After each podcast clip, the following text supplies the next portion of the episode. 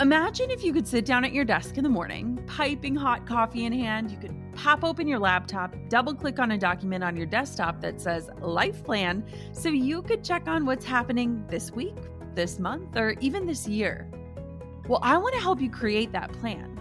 Let's spend five days together making a roadmap for your future so that you can live all the rest of your days on purpose. Yes, you can own the future that's coming your way. The five day Own Your Future Challenge is absolutely free to join, and I've got a spot with your name on it. Don't let another week, month, year, or even decade pass you by without owning the vision for who you want to become and the impact you want to make while you're alive. This is five free days of learning from incredible world leaders, helping you to uncover who you truly are and leading you to craft a roadmap and set goals aligned with the future meant for you. This is important.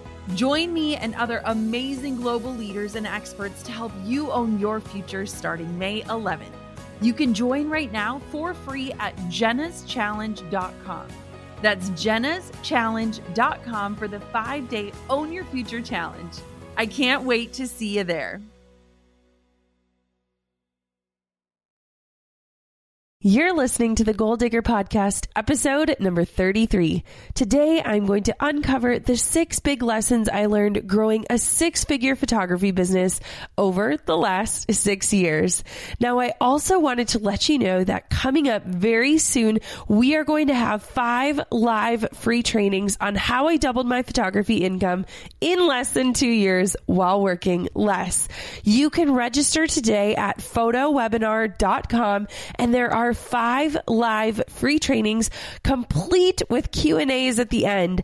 I really want to hang out with you live. This is your chance. We won't do this again until fall. So join me Tuesday, April 4th through Thursday, April 6th Pick one of the five trainings, show up, let's hang out, and we will talk all about how I doubled my photography income in two years while working less. Again, you can join me at photowebinar.com. Spots are going to fill up really fast, so jump on it today, sign up, and we'll get to hang out super soon. Without further ado, let's dive on into today's episode.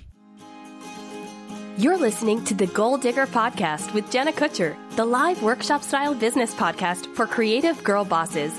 So you can train from the experts how to dig in, do the work, and tackle your goals along the way. Here's your host, photographer, educator, artist, and mac and cheese lover, Jenna Kutcher.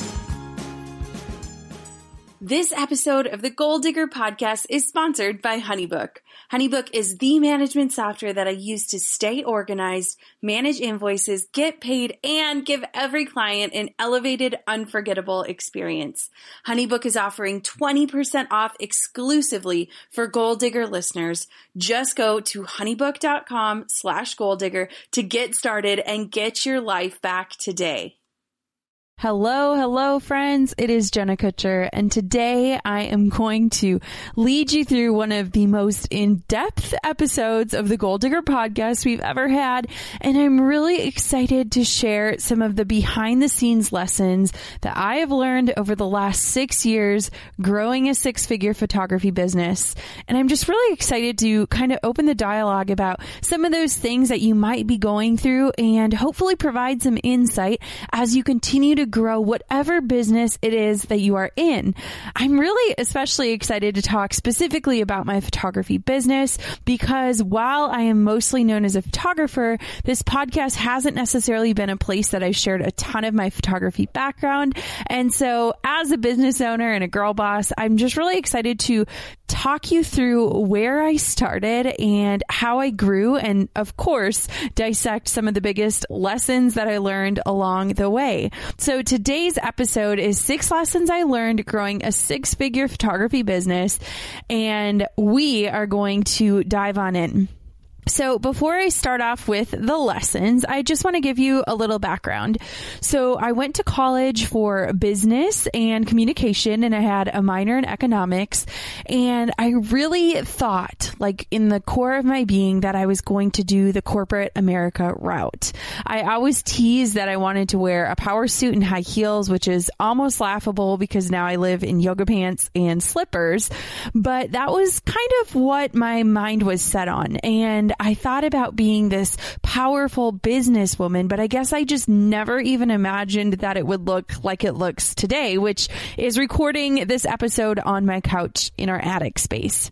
So what I'm really excited about is that a lot of times we start following people or we look up to people and we forget like, oh, where did they start? Like this is not an overnight thing. This has been six years in the making. So when I got out of college, I got a job at one of the leading retailers in the country and I was doing HR for them. And I actually really enjoyed HR. I loved practicing being type A since it was something that I needed to learn. And I loved communicating with people and working with a team. But I quickly realized as I was climbing up this ladder that I didn't really like that ladder and it just wasn't for me.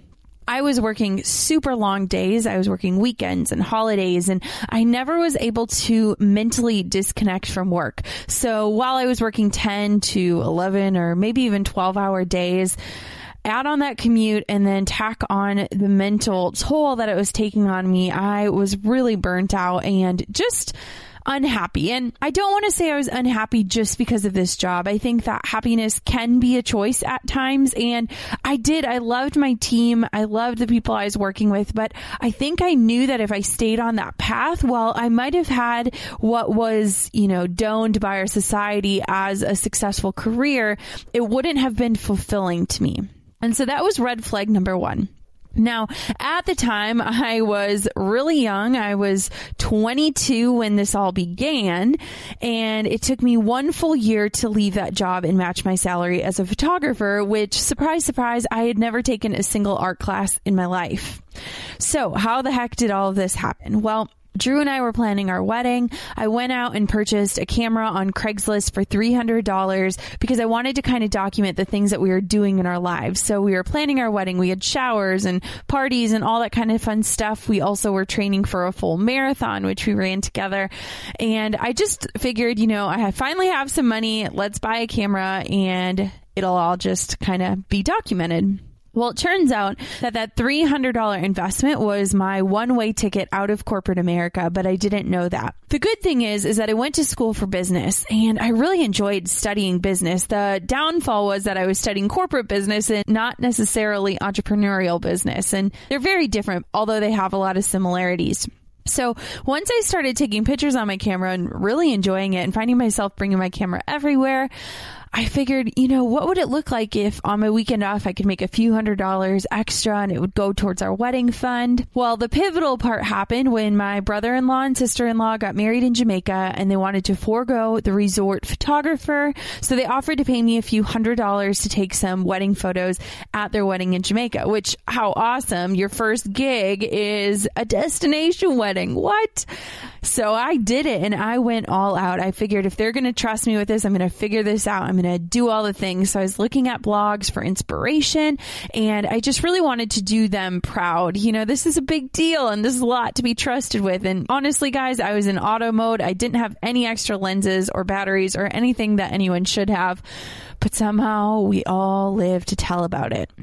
Now, after that, I decided, wow, like maybe this could actually become a business. So I started a blog. I started blogging a lot. I then invested hundreds of dollars per month to start advertising that I was a photographer. And I also hired an accountant to help me make sure everything was legal and that I was making smart decisions with this brand new business. Within one year, I had booked 25 weddings, which allowed me to match that $50,000 salary and say, sayonara, corporate world, my wedding cash is done.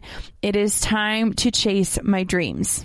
So, Let's dive in to the six lessons and I'll continue my story as I walk through these with you because I want to kind of take you on the journey of my photography business and how that's also allowed me to grow not just that business, but other businesses that totally light me up and make me super excited to get to work every single day. The first lesson I learned growing a six figure photography business is that more isn't always more. Less is more. We've heard it. You know, sometimes it makes sense when we hear it and other times we're like, eh, maybe more would be more. But what I want for you to know as an entrepreneur is that more isn't always more. Now let me break this down.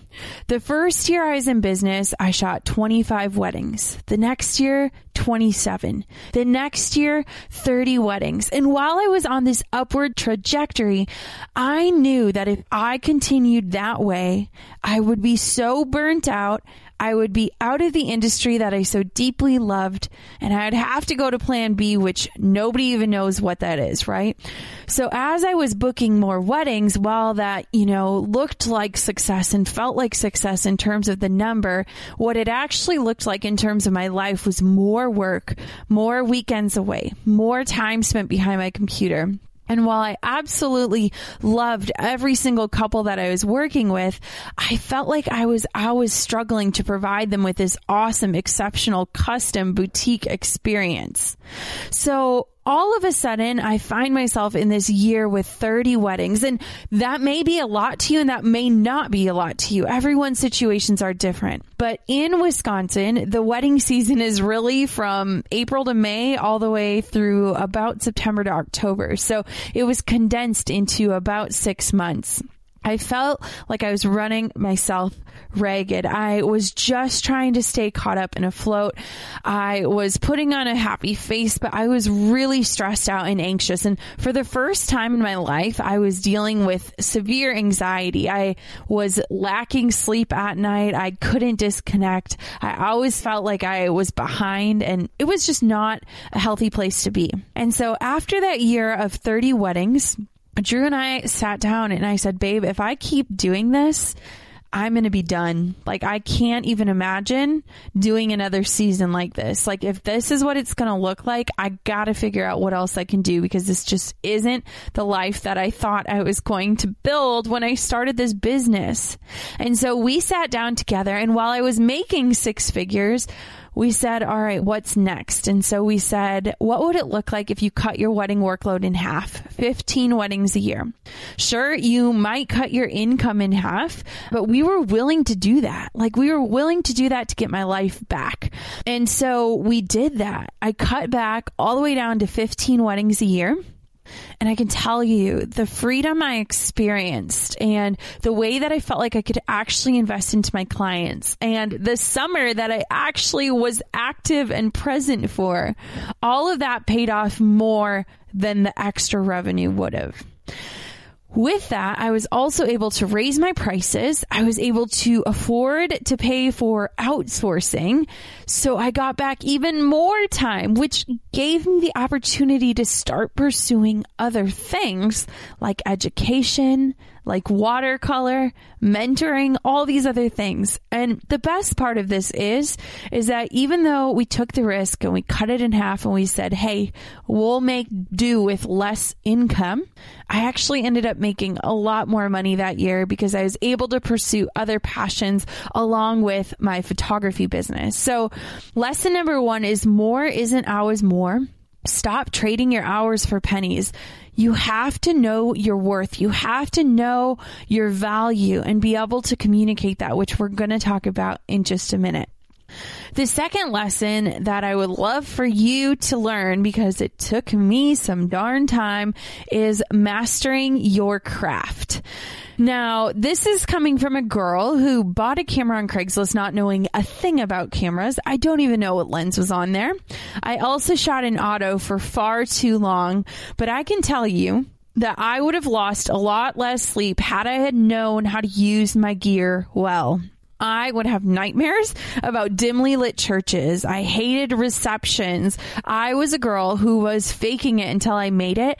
And if I could go back and do one thing, it would be really to invest some time into mastering photography, in leveraging the gear that I had, in knowing with confidence that I could show up to a wedding and deliver awesome images. Now, if you're just starting out as a photographer, chances are you might have a fancy camera and you might not know exactly how to use it. And don't worry, I was there too. But I can tell you this one thing. It's not about the gear. It doesn't matter if you have a $5,000 camera or a $300 Craigslist find. What matters is knowing how to use it and use it well. Now, I never went into debt for my business. I never took out a loan to pay for gear. I built my gear collection little by little and I used the sessions and weddings I was booking to help pay for the next thing. But even to this day, it is so funny when I speak at large photography conventions. People ask me what kind of gear I use. They're always shocked because I use pretty elementary things. I just know how to use them very well. So whatever it is you're doing, whatever sort of business you're running or service you're offering, master your craft. Take the time to do that. It's going to take time, but time is going to pass anyways. And it'll give you this confidence that is absolutely priceless so that you can walk into any situation so that you can serve any client without second guessing if it's going to be worth every penny for them. Oh, what I would do if I could just go back and tell Jenna, girlfriend, spend some time with that camera, really start to get to know it. There are so many amazing resources out there for you.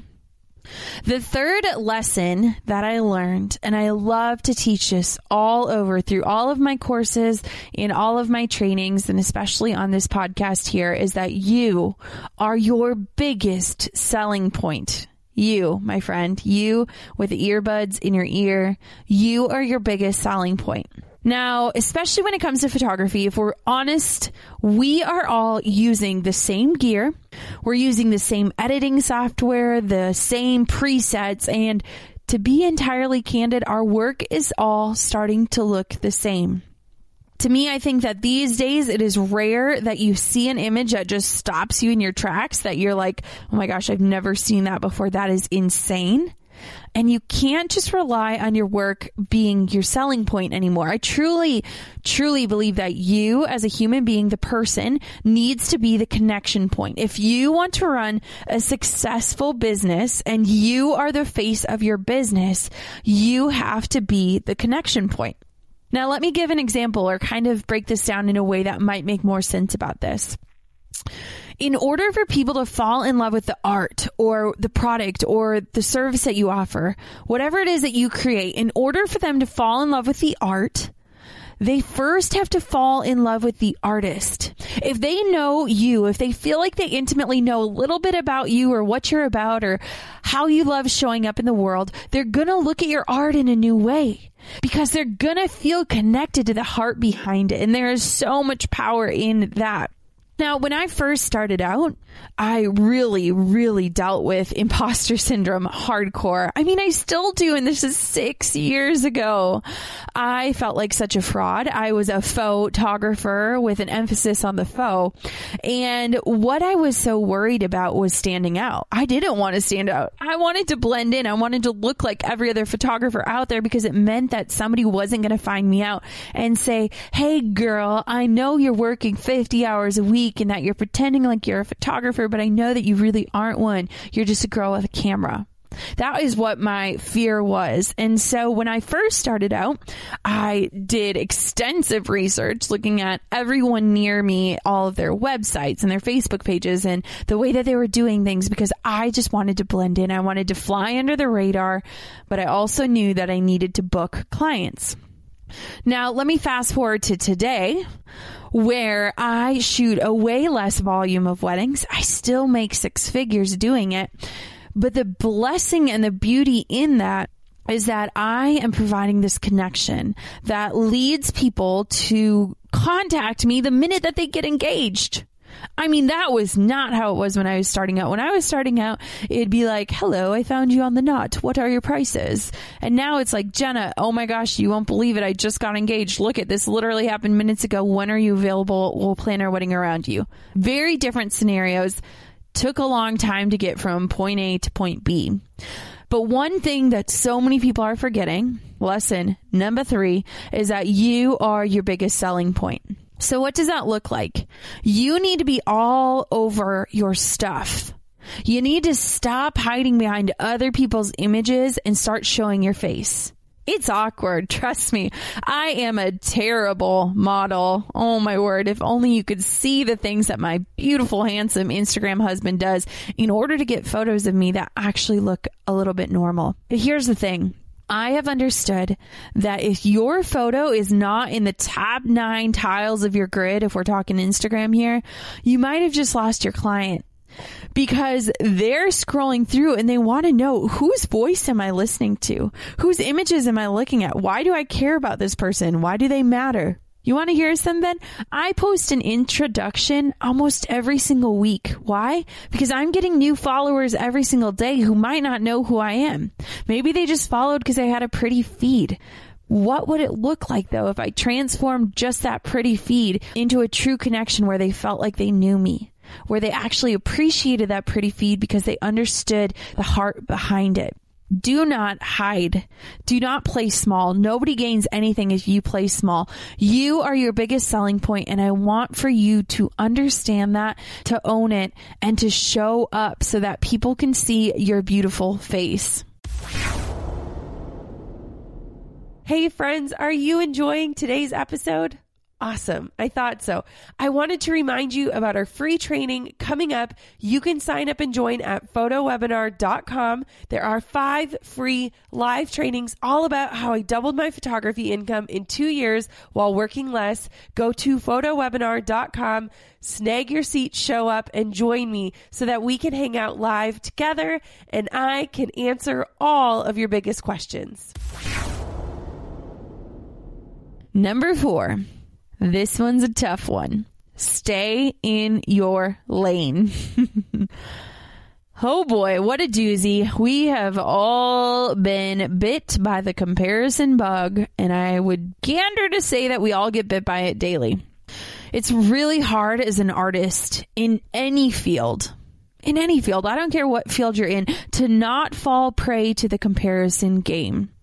In fact, no matter what you do, comparison is a real deal and it's in your life. And what happened was when I started paying close attention to what everyone else was doing in the industry, it influenced my work.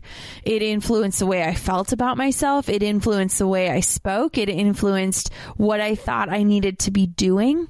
So that instead of just putting my head down and doing my best work, I found myself chasing my tail and trying to do all the things A, B, C, D, and E that everyone else was out there doing. And it wasn't authentic to who I was. And it wasn't exemplary of my best work. And I really, really could have gotten lost down that path. I think we all could. You know, it's really easy when you see somebody launch something new, like a new website or they're doing some great big thing and all of a sudden you're like, my website sucks. I need to redo it. Or somebody posts their new logo and all of a sudden you're in Photoshop trying to make a new logo for yourself. It's really easy to look at other people's work and be influenced by it without even realizing it.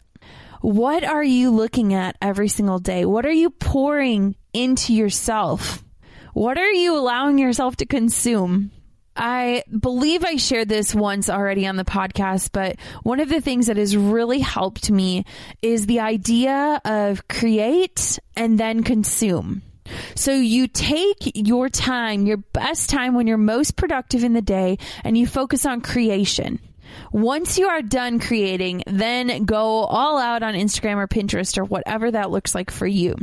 But if you can keep your mind free from clutter, free from the universe, free from social media and the screaming match that it has become, and you focus on creating whatever that looks like, whether it's a blog post or an email to your email list or a really epic Facebook post or a new freebie to serve your audience, whatever that looks like, if you can focus first on creation, and then you can go consume. It really helps for you to stay inside of your own head, to stop hearing all of those voices out there in the world telling you what you should be doing and just focus on what you know you need to be doing. Staying in your lane is one of the best things I can give you in terms of advice. Whether you are just starting out or you have a six figure empire, when you can look at your life and say, what does success look like for me? And how am I going to make that happen for myself? You can really start doing your best work. It takes a lot to silence the voices. It really does. And you have to be really conscious of what you are consuming and how it is affecting the work that you're creating. Nowadays, I'm really cautious about who I follow on social media. Not because I don't always love the people behind the feeds, but a lot of times within my heart, I have problems. I'll look at somebody's feed and think that I want that for my life, but then I back up and say, well, what the heck do they have to do to get to that point? And am I willing to actually do that work? And a lot of times the answer is no, I'm not willing for that. That's not my dream. That's their goal. They're going for it. Good for her, not for me. Amy Poehler said it best when she said that. Good for her, not for me. Learn how to celebrate other success without having to question if you're worthy or you're worth it or if you're successful on your own feet. And really just focus on staying in your lane. I always say chin up, head down, stay confident, but keep your head down, focus on your work and do it. I got to where I am today because I have had my head down for quite some time. I always laugh whenever I go to photography conventions because people will start name dropping and 90% of the time I have no idea who they're talking about because I don't follow a lot of photographers. Why? Not because I don't appreciate their art. It's because I know that I have to keep my blinders on in order to create the best things that I can create. It's nothing against artists. It's nothing against the other photographers. It's just something that I have to really be conscious of in order to ensure that what I am presenting is a reflection of my heart, my eyes, the way that I'm seeing the world. All right, let me recap. Number one, more isn't always more. Number two, master your craft. Number three, you are your biggest selling point. Number four was stay in your lane.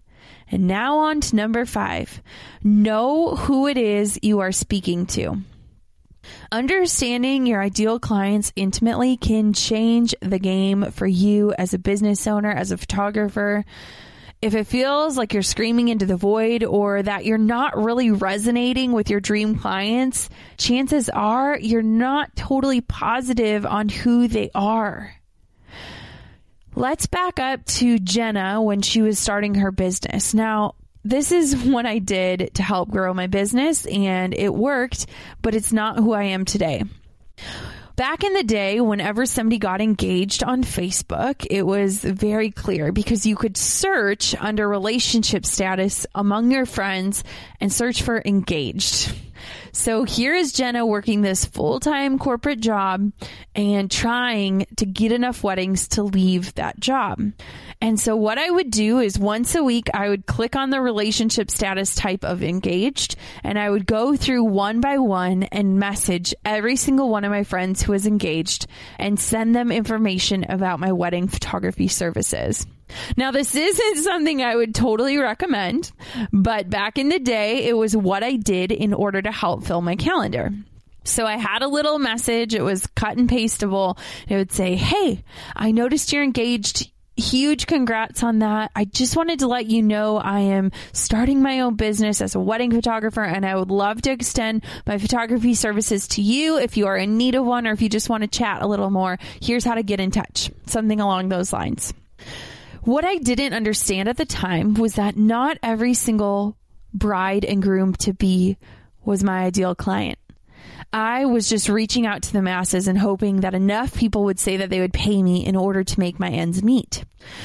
Nowadays, I'm able to be a really a lot more selective. God bless it, because I don't think I could go back to that hustle stage. But truth be told, I didn't know who my ideal client was back then. Actually, my ideal client back then was anyone willing to pay me to take a picture. I mean, that felt dang good for a girl with a Craigslist camera. So, when you can understand and know, and not just sort of know, but intimately know who your ideal client is, it can change the way that you're marketing yourself. Nowadays, I haven't spent a single penny on photography advertising in years.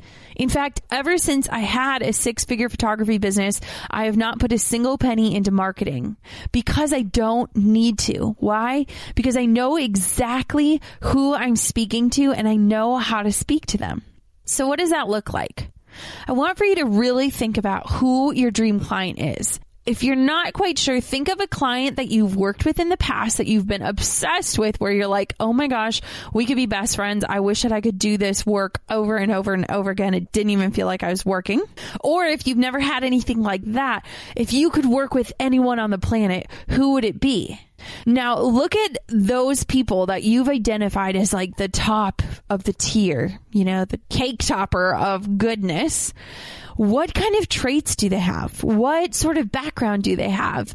What sort of education or jobs do they have? Where do they like to shop? What do they value? Where do they spend their money? What are they looking for when it comes to your service or product that you have to offer? How do they like to be spoken to? Where do they spend their time on social media? What's important to them in their lives? What are they passionate about outside of what you have to offer?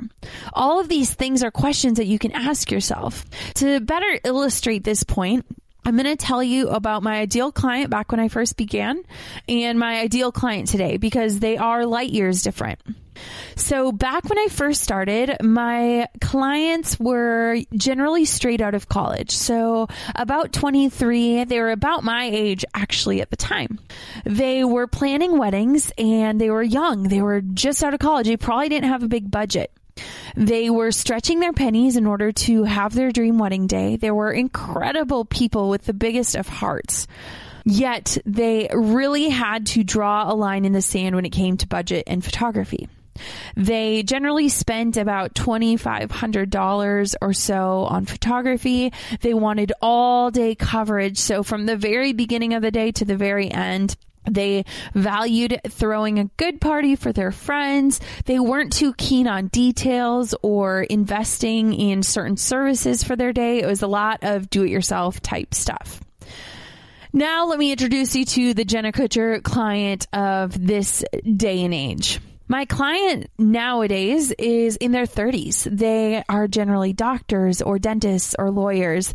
They went on with their education before they decided to get married. A lot of times they've also married or are going to be marrying people that have also gone on to further their education, like chiropractors, doctors, dentists, lawyers. The list goes on and on. They truly value the finer things in life. They also believe that less is more. So they want to have less details, but more extravagant ones. They really invest in quality over quantity. They like to shop at places like Anthropologie and Kate Spade and Madewell because they see the value in timeless quality pieces. They love and have an affinity to their families, yet they are planning their own day and making their own decisions. And they are just really genuinely excited to work with somebody who is an expert in the area so that they can worry less about their wedding and experience it more. So the biggest mindset shift for me happened when I dropped my volume from 30 weddings to 15 weddings. And that mindset shift for me was this. I don't need to be the right photographer for every client out there. I don't need to be the chosen one for every single person who shows up as engaged on Facebook. In fact, I'm not. I am not the right photographer for all of those people. Instead, I need to focus my efforts on speaking directly to those 15 brides. That's it. 15 of them. I have to speak so clearly to them that when they land on my website or they fall on my Instagram or they get tagged in a Facebook post, they they know that I am the perfect fit for them. It's a lot of details and verbiage and paying attention to what they value and communicating how you can make that happen to them. When I started being okay with only speaking to those 15 clients, when I let go of that desire to be the people pleaser and reach every single engaged couple, everything changed. Number five, know who you are speaking to, know it well, know it intimately, and be really confident that you are talking to them in a way that resonates with them, that leaves them excited, knowing that you are the only choice for them. And here we go. We are on to the final point. Number six is build your business around your life. Don't build your life around your business. They say that entrepreneurs are the crazy ones who would rather work 80 hours for themselves than 40 hours for someone else. And it's true. It really is. But if you build your business like that and you don't start implementing workflow or outsourcing or expanding your team, your life is always going to be centered around this business. I remember when I felt like my business would crumble if I took a weekend off. Now I just took a month off and things kept running. I didn't miss a beat. My team was incredible. One of the biggest mistakes that I see people make, and one of the mistakes I made when I was first starting out, was that I was only doing enough so that I could stay caught up.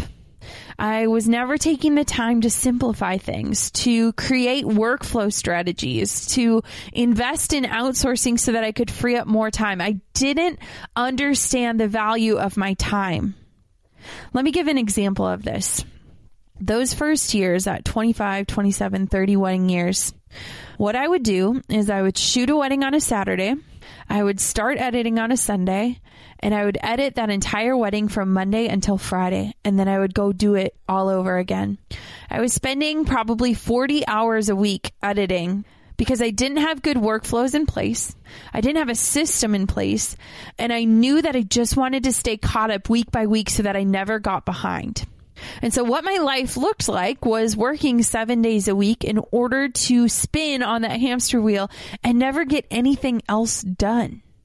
While I had some sort of system in order to make sure that I was blogging every wedding and delivering every wedding, there was no systems that was actually simplifying the process. It took me a long time to get okay with outsourcing, but I can't even imagine how different those years could have looked like if I would have traded $200 for 40 hours of my life back. $200. What was I thinking? I was believing the lie that nobody could do it as well as I could.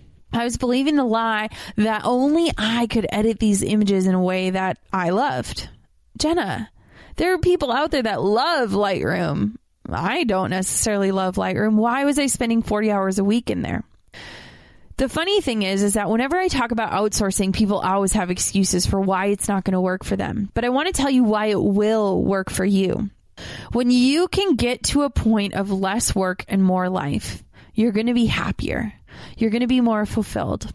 When you can start to pay somebody to do the tasks that are either taking up a lot of your time or are sucking you dry or burning you out or making it so that you can't actually focus on things that move the bottom line, you're never going to make more money. This episode is titled Six Lessons I Learned Growing a Six Figure Business. This isn't about six figures, guys. This is about doing what you love, getting paid to do what you love, and also loving your life. Yes, it is a gift to wake up and do what you love every day, but if you're not actively living, and all of a sudden this thing that you love becomes something that you dread and then becomes something that you're so burnt out on you think you'd rather be the fry girl at McDonald's, something's got to give. When you can build your business around your life, a life that has days off, that goes on vacations, a life that allows you to be present with your loved ones, a life that allows you to unchain from your desk and get out and see the world. Oh gosh, guys, things would change. And if only I could talk to that girl that was so worried about pinching every penny that she didn't see the value in investing a few hundred dollars for every wedding so that she could get back that time in her life. Oh, what I would do to hug her and say, do it. Just do it. Think about ways that you could make another $200 with those extra 40 hours. I could have booked one more session and outsourced that and made up the cost of outsourcing. I could have raised my packages $200 more and totally broke even when it came to outsourcing if you are so set on your editing that it's just there's no way you're ever going to outsource that, what other things in your life could you outsource? Could you outsource your email communication? Could you outsource cleaning your home or making your dinners or whatever that looks like that is taking up time from your life? Take it from a girl that was too stubborn to understand that. One of the things that I love to teach is all about workflows and creating them and simplifying your life through templates and presets and things so that you're not constantly doing the same thing over and over and over again and expecting it to yield different results. Build your business around your life, not your life around your business. I don't care if you would rather work 80 hours for yourself than 40 for someone else. You shouldn't be doing that anyways. You shouldn't. I want for you to look back at this life of yours, this life filled with dream chasing and entrepreneurship and goals and, you know, all these things that you really love. And I don't want for you to say, gosh, I don't even remember that season of life. I was so busy or I was so burnt out or I was so anxious or I didn't even have any living in there. I was just working. I gave up glorifying busy a long time ago. And now I love to teach others to do the same thing. So let me recap one more time before I give you my closing argument for the biggest lessons I learned in growing this business. Number one, more isn't always more. If you can figure out how to do more with less, if you can figure out how to give a better experience with a lesser number of clients, do it. If there is any way that you can cut down the volume so that you can get back to life, do it. Number two is master your craft. There are so many resources out there, both paid and free, to help you have confidence in the skill that you are sharing with the world goodness gracious, if Jenna could go back and know how to use those lenses and use that flash, she probably would have lost a lot less sleep. Number three, you are your biggest selling point. I want to see your face. I want to hear your story. I want to connect with you before I ever connect with your work. Help me to do that. Number four is stay in your lane. Stop looking at what everyone else is doing. Stop comparing yourselves. Put your head down and do your best work. Number five is know who you are speaking to and speak clearly to them. Stop screaming to the masses and whisper directly to your dream clients. And number six, build your business around your life and not your life around your business. There you have it, guys. The six biggest lessons I learned. I would love for you to learn more about my business and the photography aspect of things. And I'm just really excited to be able to teach the things that have taken me from a very high volume photographer to a low volume photographer with associates in terms of getting back my life and claiming that back so that I can still love the art of photography without having it be my entire life.